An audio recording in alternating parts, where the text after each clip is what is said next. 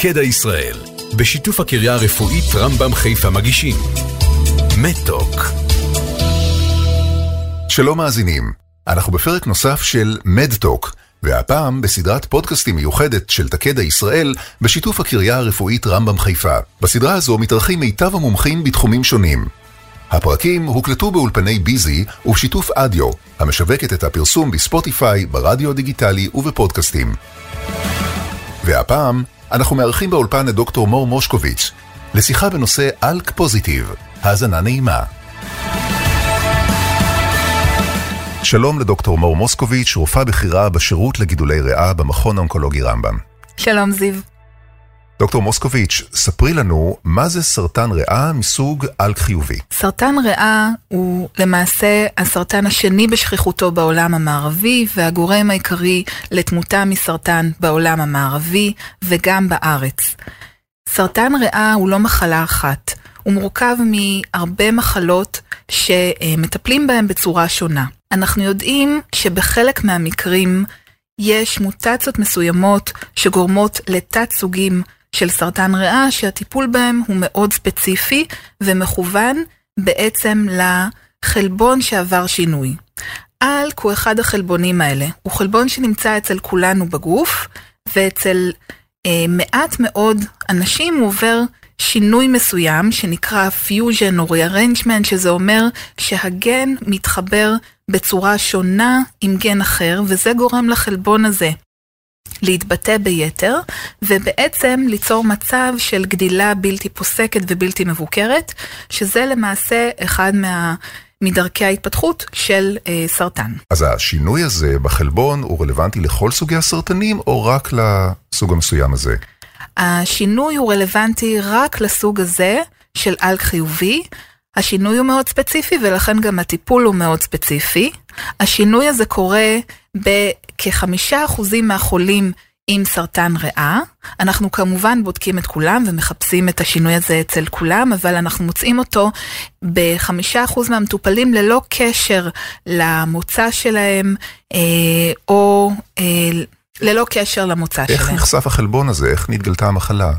זה סיפור מאוד מעניין. אנחנו יודעים שכ-20% מחולי סרטן ריאה הם לא מעשנים. והסיפור מתחיל ממטופל אחד כזה, בן 40, לא מעשן, שחלה בסרטן ריאה.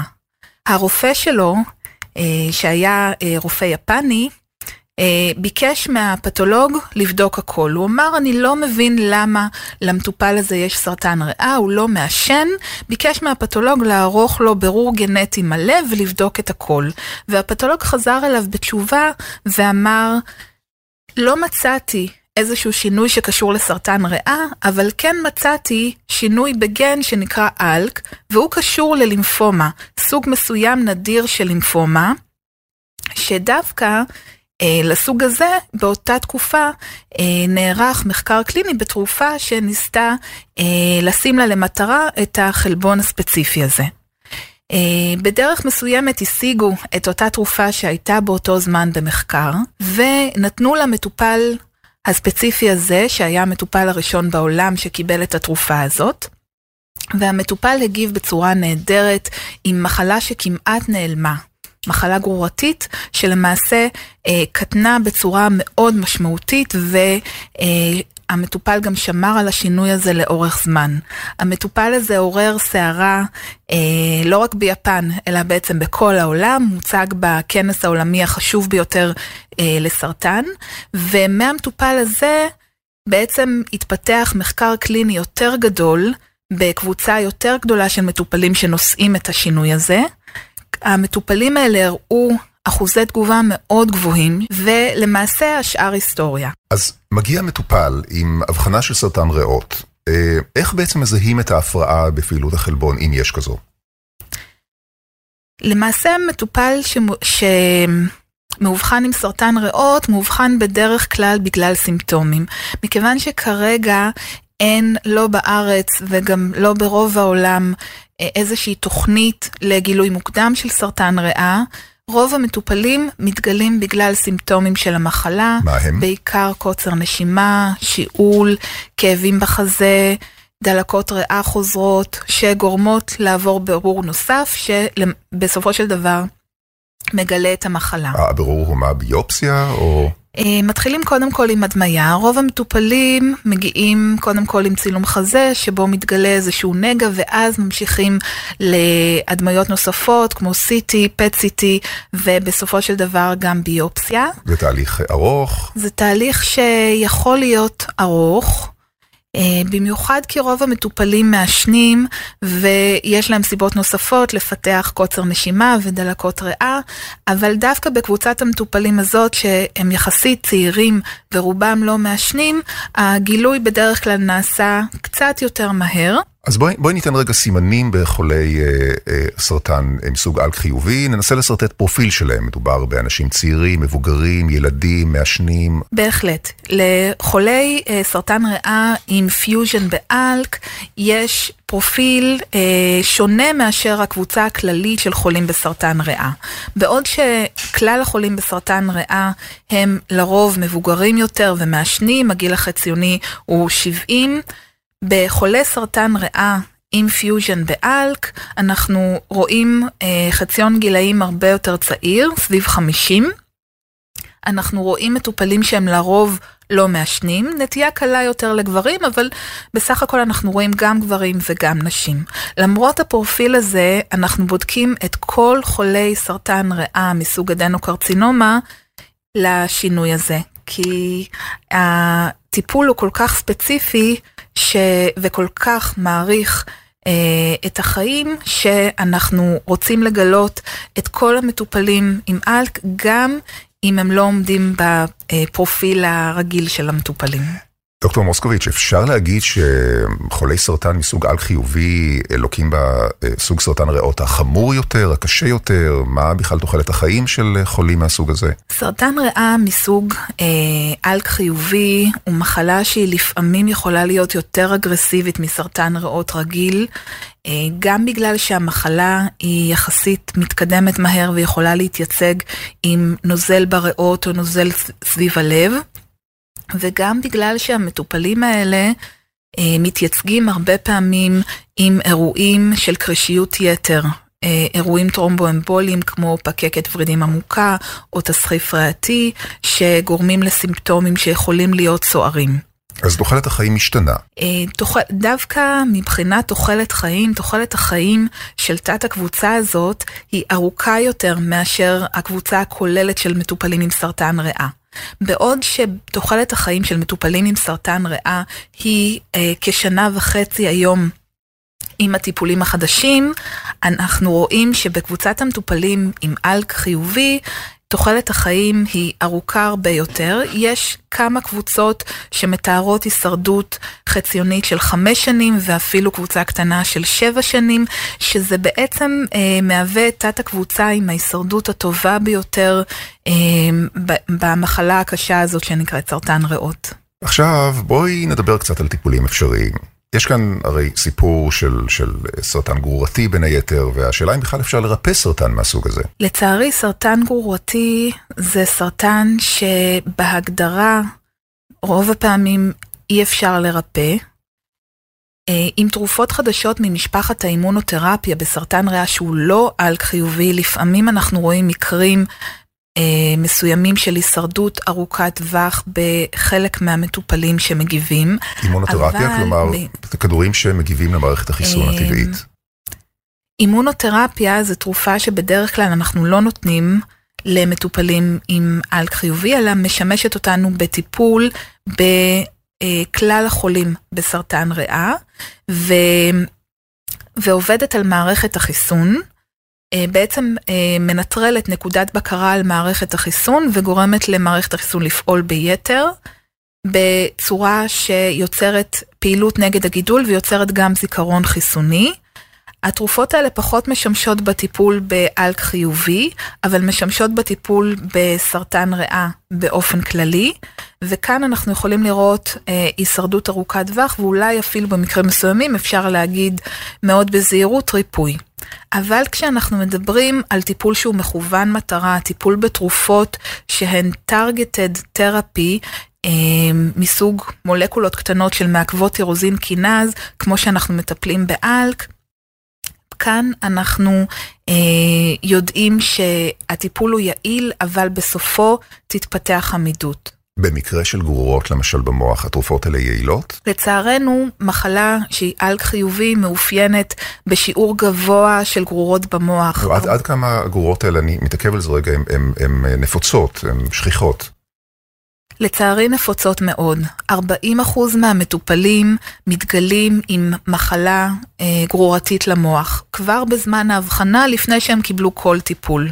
במהלך המחלה כ-70% מהמטופלים יחוו אה, גילוי של גרורות במוח, ומכיוון שהמוח הוא קופסה סגורה וכל אזור בו הוא מאוד חשוב, הטיפול, הגרורות המוחיות אה, יכולות לפגוע בצורה משמעותית באיכות החיים, ליצור חסרים נוירולוגיים, ירידה קוגנטיבית.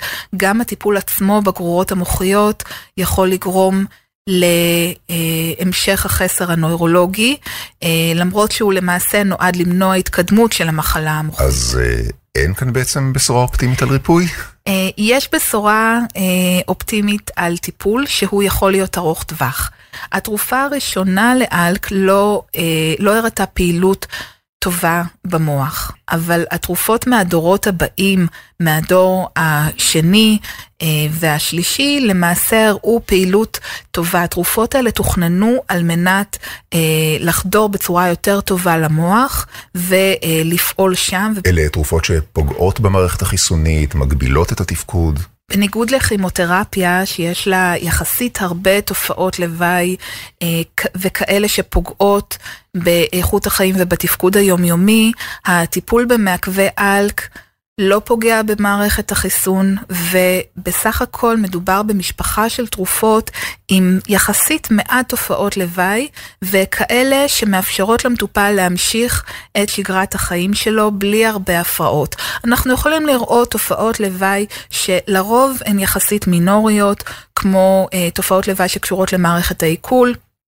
קצת שלשולים, עצירות, אה, צרבות, אה, אבל אנחנו לא רואים תופעות לוואי שבעצם מכריחות את המטופל להישאר בבית. הרבה מהמטופלים ממשיכים לעבוד, אין להם נשירת שיער, אה, אין להם פריחה, אין להם שום סימן חיצוני שמראה שהם חולים, ובאמת הרבה מהם ממשיכים לעבוד, ממשיכים את הפעילות הקודמת שלהם. אנחנו מדברים על אנשים צעירים, בעלי משפחות, מטפלים בילדים. מה הפיתוח הכי אה, עדכני בתחום התרופות? הכי מבטיח נכון להיום? אז דווקא בקבוצה הקטנה הזאת, שמהווה רק חמישה אחוז מהמטופלים, אנחנו יכולים לראות הרבה מאוד מחקר שהתרכז בתחום. אה, ואנחנו מדברים גם על תרופות חדשות וגם אולי בהמשך על שילובים של תרופות. אז כרגע אנחנו בעצם במצב שיש לנו תרופות אה, שאפשר להתחיל איתן את הטיפול כבר מהקו הראשון. שגם מראות חדירות מוחית טובה, פרופיל תופעות לוואי יחסית נוח ומשך פעילות שהוא מאוד ארוך. אז המטופלים בעצם מתחילים טיפול בתרופה, אה, בתרופה טובה שמאפשרת להם להמשיך את חייהם אה, עם פעילות מוחית וממשיכים לדורות הבאים של התרופות כשהמחלה מתקדמת. אני מקווה שבעתיד יהיו גם אה, פתרונות בצורה של שילובים של הטיפול המכוון יחד עם אימונותרפיה, שזו משפחה אחרת של תרופות שמשמשת אותנו בסוגים אחרים של סרטן ריאה, ואולי כך נוכל להגיע להישרדות ארוכת טווח ואולי, אולי אפילו ריפוי. אז דיברנו על כך שחולי סרטן מסוג אלק חיובי אינם בהכרח אה, מעשנים, ועכשיו נשאלת השאלה, מה עושים מרגע שנעשתה הבחנה אה, לגן הפגום? איך מחליטים באיזה טקטיקה טיפולית לנקוט, אילו תרופות לתת? מרגע שקיבלנו את התשובה הפתולוגית על זה שיש אה, rearrangement או fusion באלק, קודם כל אנחנו מאוד שמחים, לרוב הפתולוג מתקשר אלינו בהתרגשות, או שולח הודעה של יש אלק חיובי, אה, ואז גם אנחנו מאוד שמחים. אנחנו מזמינים את המטופל ומציעים לו להתחיל טיפול תרופתי. אה, את הכימותרפיה אנחנו שומרים לאחר כך, לרוב אנחנו מתחילים טיפול בכדורים. גם אם המטופל מאוד סימפטומטי, אנחנו יכולים להרגיע אותו ולהגיד לו שהתגובה צפויה תוך מספר קטן של שבועות. לרוב המטופל יכול להרגיש שיפור אה, אפילו לאחר אה, מספר קטן של שבועות, ואנחנו יכולים לראות שינויים ב-CT כבר לאחר חודש וחצי, חודשיים. מדובר בתרופ... במשפחה של תרופות שעובדות יחסית מהר ובצורה יעילה. הזכרת כימותרפיה, מתי מערבים את הכימותרפיה, אם בכלל? היום אנחנו מנסים למשוך כמה שאפשר את הטיפול התרופתי. כלומר, כשממצים טיפול בתרופה אחת והמחלה מתקדמת, אנחנו יכולים להציע תרופה נוספת ואנחנו רואים אחוזי תגובה יחסית טובים. ואנחנו מנסים להמשיך את הטיפול התרופתי כמה שאפשר, זה כמובן תלוי בזמינות. ברגע שאנחנו ממצים את הטיפול התרופתי הפומי, אז אנחנו מגיעים לכימותרפיה. כימותרפיה היא טיפול יעיל גם בתת הקבוצה הזאת של חולים עם אלק חיובי, ואנחנו כן משתמשים בה, היא אחד הכלים שלנו וכלי בסך הכל מאוד יעיל, אבל מנסים לדחות אותה לאחרי הטיפול התרופתי, כי יש לה בכל זאת קצת יותר תופעות לוואי, והיא משפיעה קצת יותר על אה, אורח החיים של המטופל, אם, אם מדובר פה על ירידה חיסונית והימנעות ממגע עם, אה, עם חולים או עם, או עם אה, קהל, אה, קהל רחב, כשמדברים על כימותרפיה. נדבר רגע על, על, על החיים בצד הטיפול התרופתי. איך החולים חיים עם הטיפול התרופתי? זה מגביל אותם, לא מגביל אותם? הטיפול התרופתי הוא בדרך כלל כדורים שלוקחים פעמיים ביום. המטופל לרוב יכול להמשיך את אורח החיים שלו, כלומר, אה, הרבה מהמטופלים עובדים, אה, ממשיכים לטפל במשפחות שלהם, לפעמים נוסעים לחו"ל, כן, בהחלט, זה חלק מהחיים. לרוב הטיפול לא מגביל להגביל אותם, אמ, ולרוב גם יש השפעה טובה על המחלה, כך שלרוב המח... גם במקרים רבים המחלה לא מגבילה אותם. הם עדיין צריכים לבוא למעקב רפואי. אנחנו מבקשים, אם אה, בעצם המחלה יציבה ואנחנו מתרשמים שהכל בסדר, אנחנו מזמינים את המטופל לביקורת אחת למספר שבועות עם בדיקות דם, עושים כל מספר חודשים בדיקות הדמיה אה, כדי לוודא ש... בעצם הכל בסדר והמטופל יציב. אם המטופל יציב הוא באמת ממשיך את חייו כרגיל פרט לביקורות והבדיקות התקופתיות. ואם אנחנו רואים שבעצם חלה איזושהי החמרה, אנחנו יכולים לטפל בה בצורה מכוונת, או להחליף את הטיפול לטיפול אחר. אה, ולסיום, דוקטור מוסקוביץ', משהו שהיית רוצה להגיד לחולי סרטן מסוג על חיובי, להם, לבני המשפחה שלהם? למרות שהבשורה על גילוי המחלה היא בשורה קשה, הבשורות הטובות הן שיש טיפול שהוא טוב ויעיל ומעריך בצורה משמעותית את חיי המטופלים, לרוב באיכות חיים טובה שמאפשרת להם להמשיך את חייהם. המחקר עוד ממשיך ואנחנו מקווים שבעתיד יהיה טיפול שמעריך יותר את משך החיים של המטופלים באיכות טובה. אז בהחלט יצאנו עם בשורה חיובית. אה, תודה רבה לך, דוקטור מור מוסקוביץ', רופאה בכירה בשירות לגידולי ריאה במכון האונקולוגי רמב"ם. תודה. תודה רבה, זיו. עד כאן פרק נוסף בסדרת הפודקאסטים המיוחדת מדטוק של תקדה בשיתוף הקריה הרפואית רמב"ם חיפה. עוד בסדרה, דוקטור נועה לביא על מיאלומה נפוצה, דוקטור נתי הורוביץ על לימפומות, דוקטור טובה הרשקוביץ על מחלות נדירות, ודוקטור מתי וטרמן על פיסטולות פריאנליות, מחלות מעי דלקתיות, וכמה ניתן לסמוך על דוקטור גוגל. אנחנו ממליצים לכם להאזין לפרקים נוספים עם מיטב הרופאים בישראל באפליקציית הפודקאסטים החביבה עליכם. ועד לפרק הבא, רק בריאות.